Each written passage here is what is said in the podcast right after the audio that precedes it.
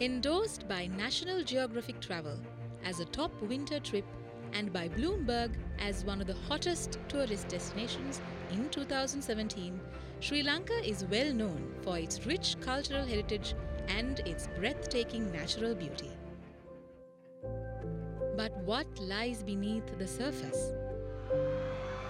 Scars from a war that lasted 30 years. Millions living below the poverty line, unable to feed their children even one square meal a day. Nearly 10,000 reported cases of child abuse a year, and countless more unreported cases due to cultural restraints.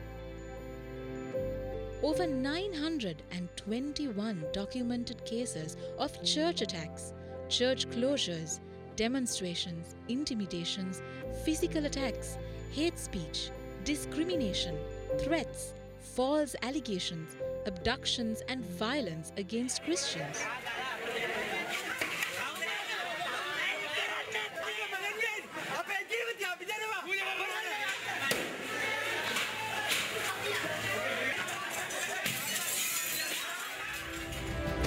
Yet, God has placed People's Church in Sri Lanka for such a time as this.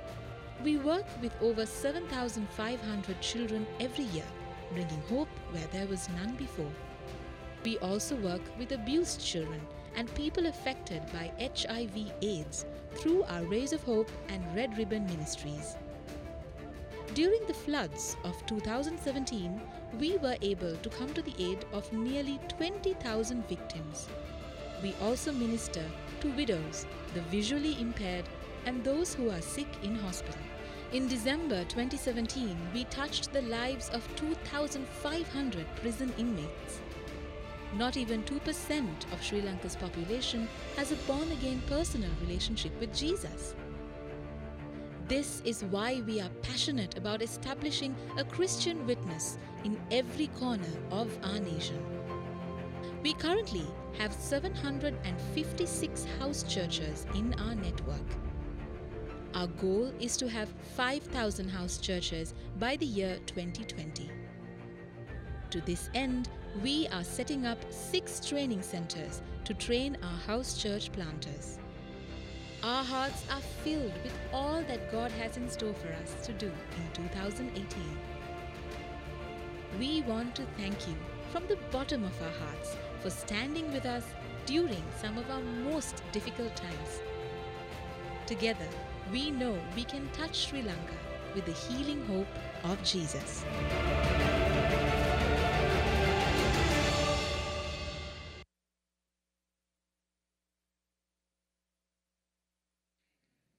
Let's try this. Good morning. Boy, these switches sure do work. God is good, and I'm happy to be here. And I thank God for the privilege of being with you here in your beautiful city and in this church. And uh, my daughter and I, we came in on Friday. We flew and had breaks. I think it took us about 30 hours to get here.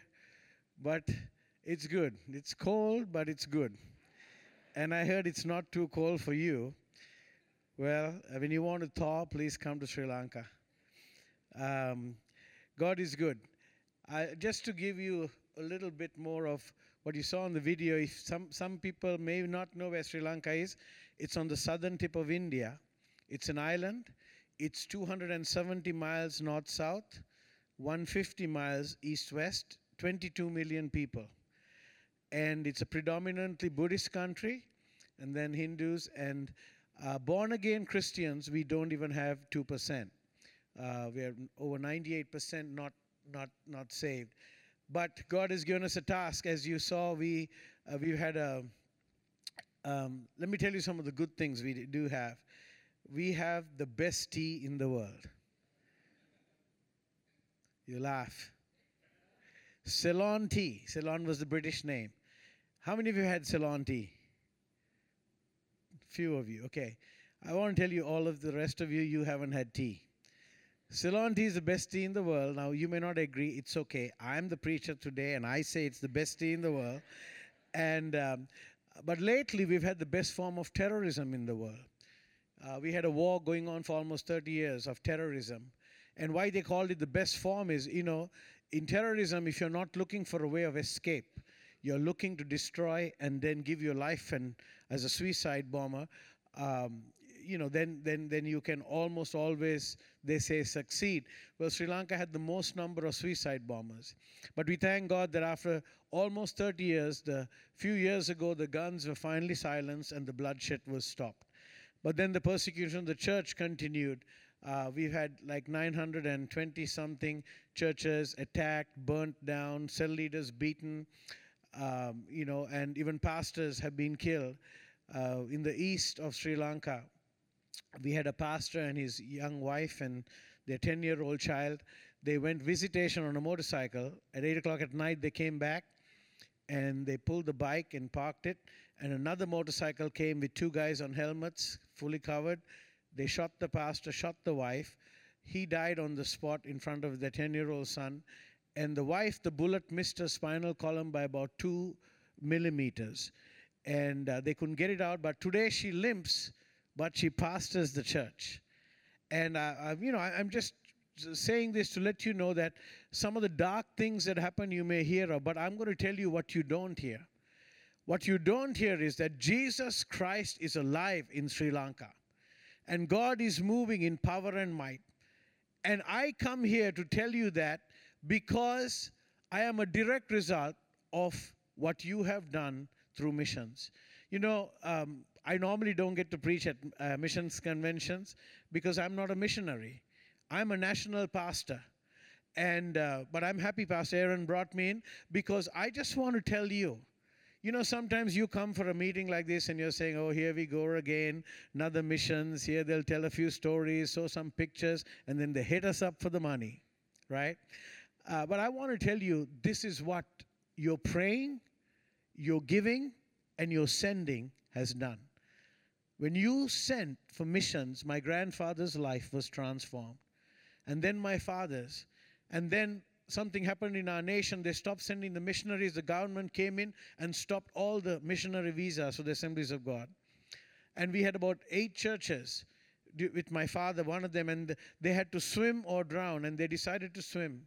I want to tell you today, we have over 500 established churches, thousands of believers, although we are still not even 2% saved. At least we have God moving in power and might. Why we are persecuted is because they are afraid that what they see happening is going to take over. And I want to tell you, we are going to take over. We are going to do what God has for us to do. And God is going to move in power and might. So I just come here to tell you thank you. You know, you may not even understand what, you may not even know what you have done, but thank you. Because of you, today we are sending missionaries. We are planting mission churches. By 2020, we should have 5,000 house churches around areas that have never had one witness of the gospel of Jesus Christ. So, thank you for what you have done. Um, you know, I if I was asked you a question, sometimes you wonder after you meet Jesus Christ and you're saved and your life, your sins are forgiven and, and you're transformed, you know, you wonder why God allowed us to remain here on earth. Why didn't God take me the moment I got saved? I know you may not ask that question, but I do. I wish God took me the moment I got saved. You know why? Because if I'm anywhere going to heaven, if he took me, my chances of backsliding would be zero. Now, you don't worry about that because you're good, but you know, with me, it's different. And, and, and, you know, some people say, you know, I don't go to heaven because I'm saved and now I got to mature. So God wants to mature me. So I want to tell you, you don't need maturity to go to heaven. You just need God's grace and salvation. So, why mature? Why come Sunday after Sunday? Why listen to a sermon? Why go for life classes? Why get uh, read books and why do seminars and listen to DVDs? Why get mature? Because I'll tell you why. Because maturity is not about heaven, maturity is for earth and what you will do here in ministry. I hope you understand what I'm saying. Maturity is for now. Think about it. You know, in our church, I tell the worship guys they're really good. They practice two hours, three hours, you know, we and it's good. And I love it. And we need to do that. And they get everything right. And and uh, but but you know, worship, we will do it here. We're practicing here because what we're going to do there forever. Fellowship, we fellowship here, but we will be fellowshipping forever there. We'll have ministry to each other here and there. There's one thing we will only do here, and if we miss it here, we'll never do it again. And that is evangelism. That is telling somebody else about Jesus. That is introducing Jesus to someone else. Because when you get to heaven, my friend, everybody knows him. I, I, you know, sometimes I wonder in our church why we have weekly practice for worship, but we don't have a weekly 20 minutes for sharing Christ with somebody else. Maybe we got it a little mixed up. You see, in God's word, God makes a covenant with the world of the lost. In Isaiah chapter 41, verse 17, if you have your Bibles, turn with me, Isaiah 41. It'll come on the screens, I think. But let me pray for a minute. Do you mind? Father, speak to our hearts clearly. Let Dishan decrease and the Holy Spirit increase. Give listening ears, receptive hearts. Change us according to your word. In Jesus' name. And everybody said, Amen. Isaiah 41 17 says, When the poor and needy search for water, and there is none, and their tongues are parched from thirst, then I, the Lord, will answer them. I, the God of Israel, will never abandon them. You know, God promises the world that is lost. Over half the world hasn't had one adequate message of the gospel. While we keep feeding the same people over and over and over again. Even in Sri Lanka, sometimes we're feeding the fed. We're feeding those who have heard. So what do we do? We had to change the carpet. We had to get more modern equipment. We have to do something different because we are feeding the fed. While half the world will take the crumbs, they'll take anything that we leave for them because they haven't had one adequate message of the gospel. You know, coming from my part of the world, I come from one of the poorest countries in the world. You wonder, is God fair? Is God fair that some have so much and some have nothing? I want to tell you, coming from Sri Lanka, God is fair. How many can say amen? God is fair. You know why God is fair? Because to whom much is given, much is required. You see, God sees you fit. God has you here for a plan. God has you here for a clear purpose. You're not here by accident. You were not in, coming to America, whichever way you came or born here, it doesn't matter. It was not by accident. God knows. God created only one of you. You know, there has never been you before you, and there will never be a you after you. There's only one of you. Because God wanted you, and He wanted you the way you are. He wanted you with your background. He wanted you through all your struggles. He still wanted you. Friend, listen to me. God has a plan for you. And God's plan for you is so specific. God wants you and I to meet the cry of the needy. I remember when the tsunami hit us a few years ago, the Asian tsunami. You know, it was Christmas Day. We had painted the building, we had got all the singing right, all the practices, everything was great. And suddenly on the 26th, when the tsunami hit in three minutes, we lost 50,000 people, mainly children and infants. And you know, I, I just began to open my eyes. God opened my eyes. You know, I wanted the music just right. I wanted the building just like. I want everything to do to happen the way planned. And those are good things. Don't get me wrong. We should not be shabby in the kingdom. Amen. We should be good. But 50,000 people were snatched in 3 minutes. 99% of them did not know Jesus Christ as their Savior. You see, sometimes we get it mixed up. We are so good at measuring on the minors.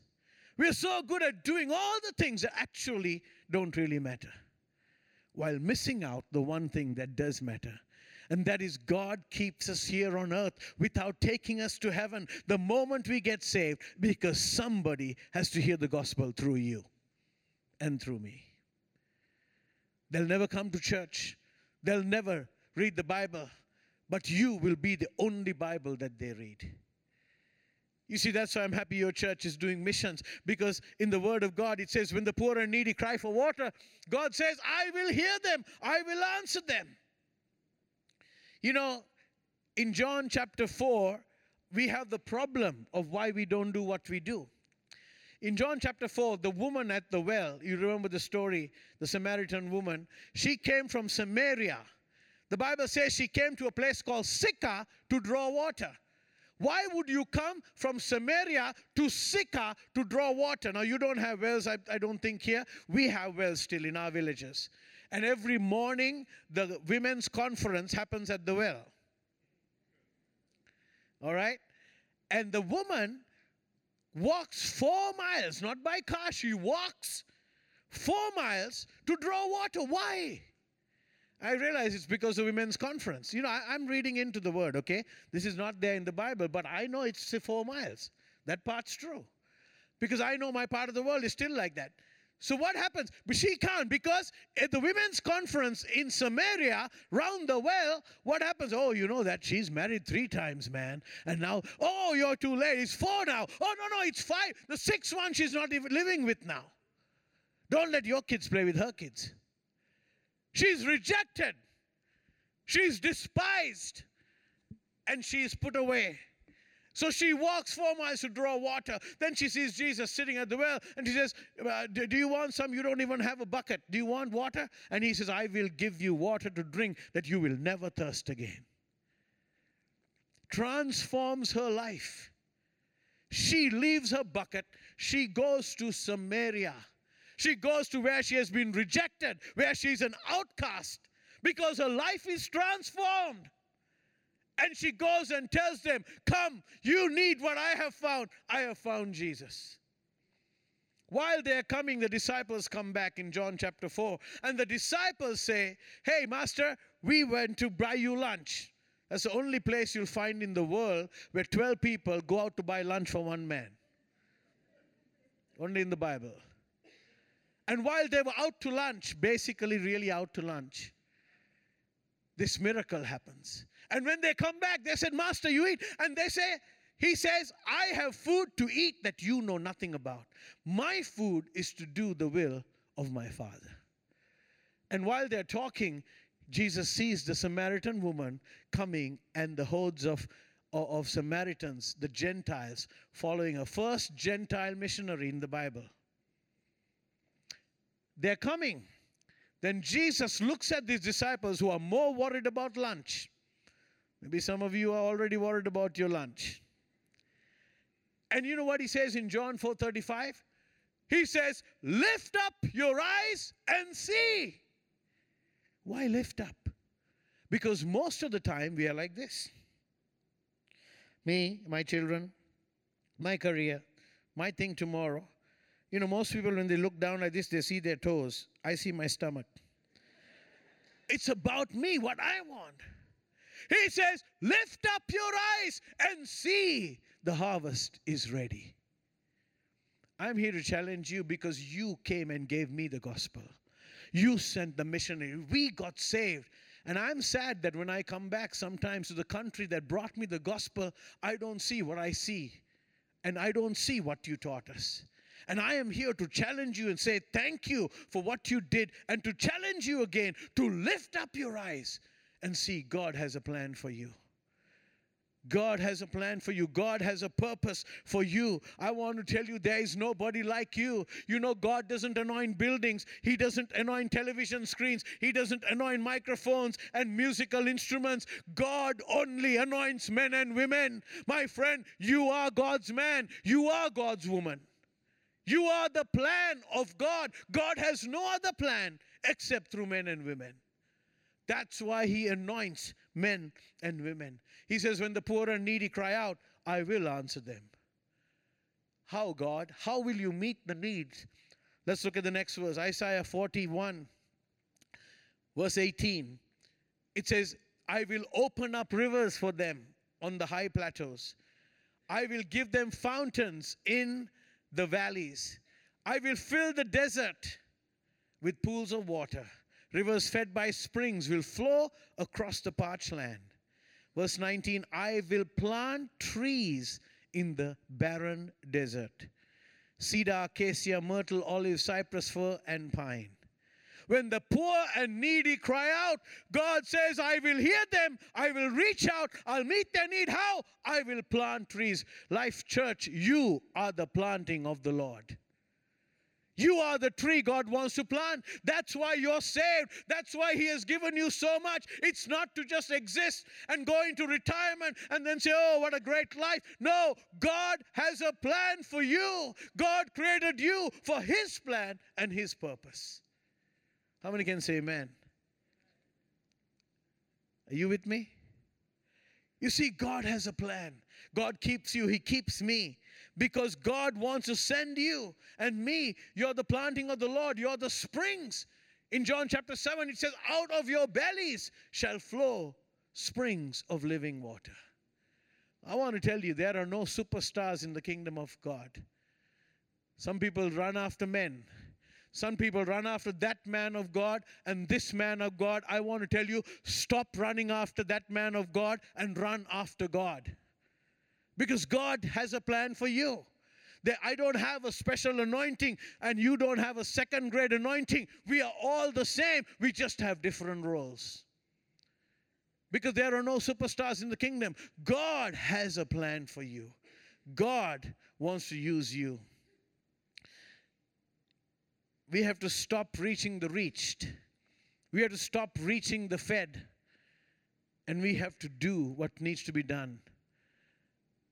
Let me close with this story in First Kings.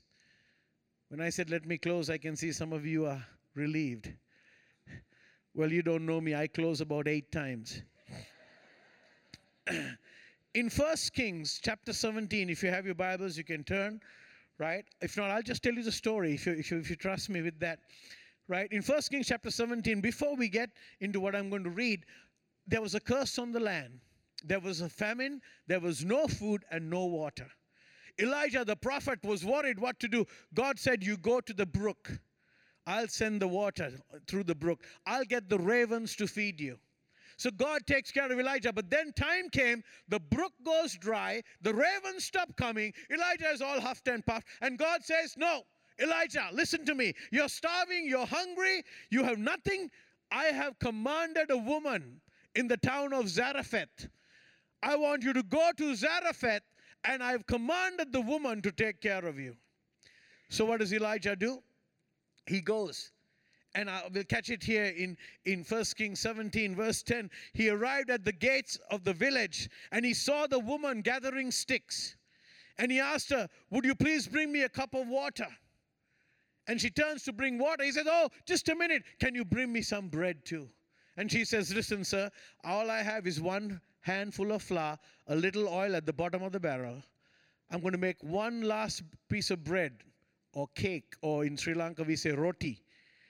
I'm going to make this one thing, and then my child and I will eat it. We will die. And then Elijah says, No, God told me, He commanded you. If you do what God commanded you, the oil will never run out and the flour will never uh, uh, be finished do what God has commanded you. Now, I, I tell you the story quickly because I want to draw a parallel. The parallel is Elijah, hungry, thirsty, no food, dying, is the world of the lost, is a people without the gospel. Half the world that hasn't had one adequate message of the gospel. And then the woman is the church. The woman is life church. The woman is people's church. And God tells the lost, I will hear you. So let's look at this scenario for a moment. So Elijah comes. He's starving. He's famished. He's thirsty. He sees the woman gathering sticks. He says, Hey, lady, hey, lady, please, I am dying of thirst. Can you give me some water? And the lady looks at him and says, Yes, sir. Just a minute. I'll do that. And she turns and she goes because at the back of her tent there's probably a barrel of water and she has enough water. So she goes to get water out of what she has enough of. And when she turns, Elijah says, Hey, lady, lady, please wait. Can you bake me some bread? Can you give me some bread? Then the church, then the lady says, Sir, if you want water, okay, because I have enough. But if you want bread, I only have enough for me and my son. I have to say no. Then Elijah says, But lady, the Lord told me, He commanded you to give me the bread. And then he goes on and he says, God has made a promise that if you do what He says, you will never be without. You see, Elijah represents the world of the lost. The lady is the church. And you know what the church is saying today? Oh, yeah, I'll give you my leftovers. I'll give you out of my abundance, out of my blessing. But if you want me to sacrifice, if you want to do more, if you want, and you, I have to give up, I'm sorry, I have to say no. You know, friend, I, I, I don't know why I'm speaking this message to you. I want you to know I'm not a direct part of your missions. It's not, I don't come here and raise any funding, but I want to bring you a message that I bring to my people that God wants not only the water, He wants the bread. He has kept you for last days, for such a time as this. You know, it's it's in the giving, it's in the doing, it's in becoming what God wants us to be that we become the most content and happiest people we can ever be. And God is saying, I want the bread also. The lady almost did not come through. You know, something that really came out of this whole meditation was the widow was caught in the curse of the land. She had no food and no water. And she had just the leftovers, the last bit. You see, God did not need the woman to feed Elijah.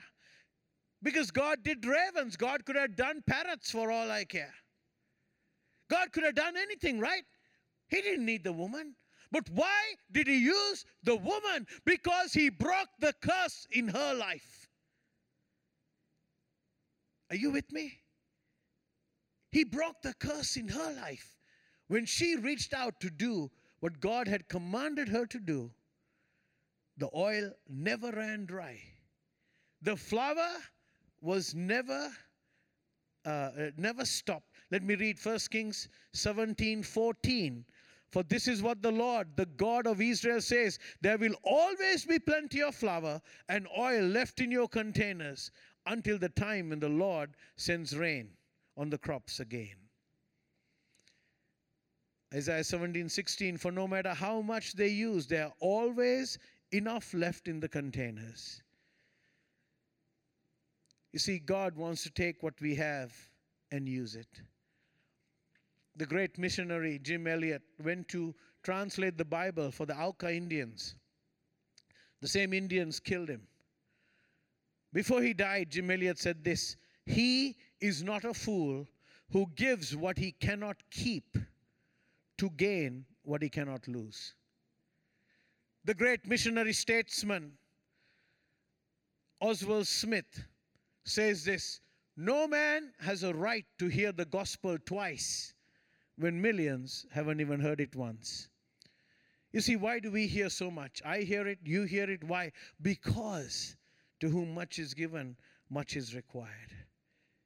You see, God is, is asking you to do what you can do.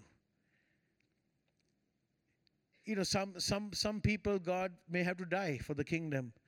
I don't think God is asking you to die for Him, at least not yet. But He's asking you to live for Him, to stand up for Him. I had a friend, we were the same age, and we were 26 at that time. And uh, he was a priest in another religion and somebody threw uh, gospel tracts into his temple and he was searching for for uh, true meaning he had empty religion and he read this tract about jesus and he gave his heart to jesus came out gave up his robes, and he got saved. Then he wanted to do more. He went to Bible school. He came out of Bible school and he said, I don't want to just go and work in a church. I want to go to the deep south in Sri Lanka and I want to plant a church because there is no church in the whole district. And he went, very, very dangerous area. He couldn't have church and service, and Sunday he would have been killed. So he started one to one, sharing Christ with everybody he could. Then he got married, and then he had a baby, and the baby was about nine months old, and he now had witnessed to about 300 people in three years. He decided to start a service on Sunday.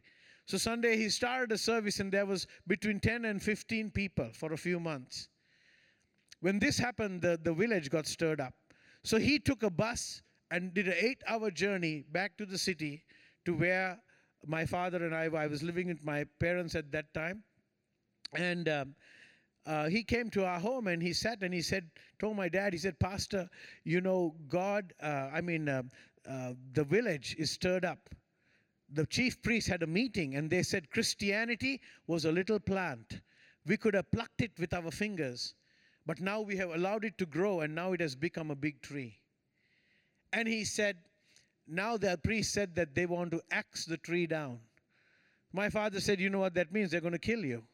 He said, You go, bring your wife, bring your baby, come to the city, stay with us till things cool down, then you can go back. He said, I can't do that. God has called me. I have people there. I have to go. That night, he slept on my bed. The next morning, he got up and he went on the long journey. About three or four days after he went back, at 8 o'clock at night, he was playing with his baby when he heard a knock on the door. He went to the door. There were two men. They said, Pastor, can we speak to you? He said, Just a minute. He went to the back room and he gave his baby to his wife. And he came and he opened the door. As soon as he opened the door, one man took a homemade gun, put it in his mouth, and pulled the trigger. Because it was a homemade gun, he didn't die, but his mouth exploded. He held his mouth together and he ran to the back room. The other man followed up with a knife and stabbed him many times until he gave his life for the work of Jesus Christ in the South. You know, when the funeral came, we didn't know what to do. All our lives came to a standstill. When we were going up for the funeral, our denomination, the Assemblies of God, they stopped us in mid journey and they took all the young pastors out and put us in a room in a hotel. Said, Stay here. We are going to go, the older ones. Because if something happens, at least you guys are there to continue with the work. Cutting a long story short, the wife said, I want to pastor this church the organization said, No, you're not trained and all that. So we said, We will take her under our wing and we'll train her on the run. And she began to pastor. Three years later, I went for the, I was in charge of the South at that time. I went for the memorial service. And after a big service, there was lunch. And we were having lunch, and, and the wife began to tell me, she said, Pastor, before my husband died, he said, it was God's will for us to move, but he didn't know where we were moving. She said, But I now know he was moving to be with Jesus. She said, You know, the same murderers who killed my husband have sent me a message saying, If I don't stop doing what I'm doing, that the same thing that they did to the, my husband, they will do to me.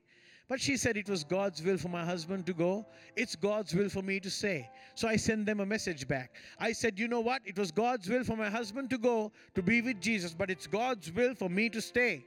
So even if you want to kill me, you can't touch me till my Jesus says, Come home.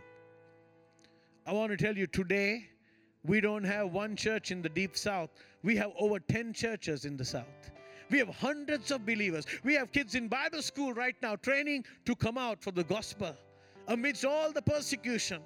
Oh, it's still dangerous. So many things, but nobody can stop the church of Jesus Christ because when somebody is willing to do what God wants them to do, that's the best way to live. Some people are so worried about dying they have blood pressure, they go to five doctors, they spend $50,000, and they say, Oh, praise the Lord, now I am healed. After five years, $50,000 and five doctors. And then they cross the street and a car knocks them down. I mean, look at life, my friend. Life, we don't know life. He's the only one who knows the beginning and knows the end. Nobody can touch me. My daughter is with me. She's another generation. She just got a master's in counseling from Regent University and decided they're not leaving the country. They're there because God has to win Sri Lanka for Jesus. You see, because God has a plan. And you know what? God is looking for a man, He's looking for a woman. I want you to pray this year. When you give and when maybe God is calling you to go, and if God is calling you to go, giving won't suffice. It's time for you to say, Yes, Lord, I'll do something. You know, I don't know whether I said this in this service already. I, I get confused with services. But somebody said, You can count the number of seeds in an orange, but you cannot count the number of oranges that come out of one seed. You see, when you sow, that one seed, when you do, you don't know. We have four generations saved because you gave to missions. But you see, God is calling you to do whatever you need to do. Will there be anyone in heaven because of you? Will there be anyone in heaven because of you? All we have to do is say, Lord, take me, use me. I'd like you to bow your heads, please. I want you to say, Lord, help me not to just give the water. Help me to give the bread. The bread may be fulfilling that call God has placed on your life, maybe beyond giving more sacrificially.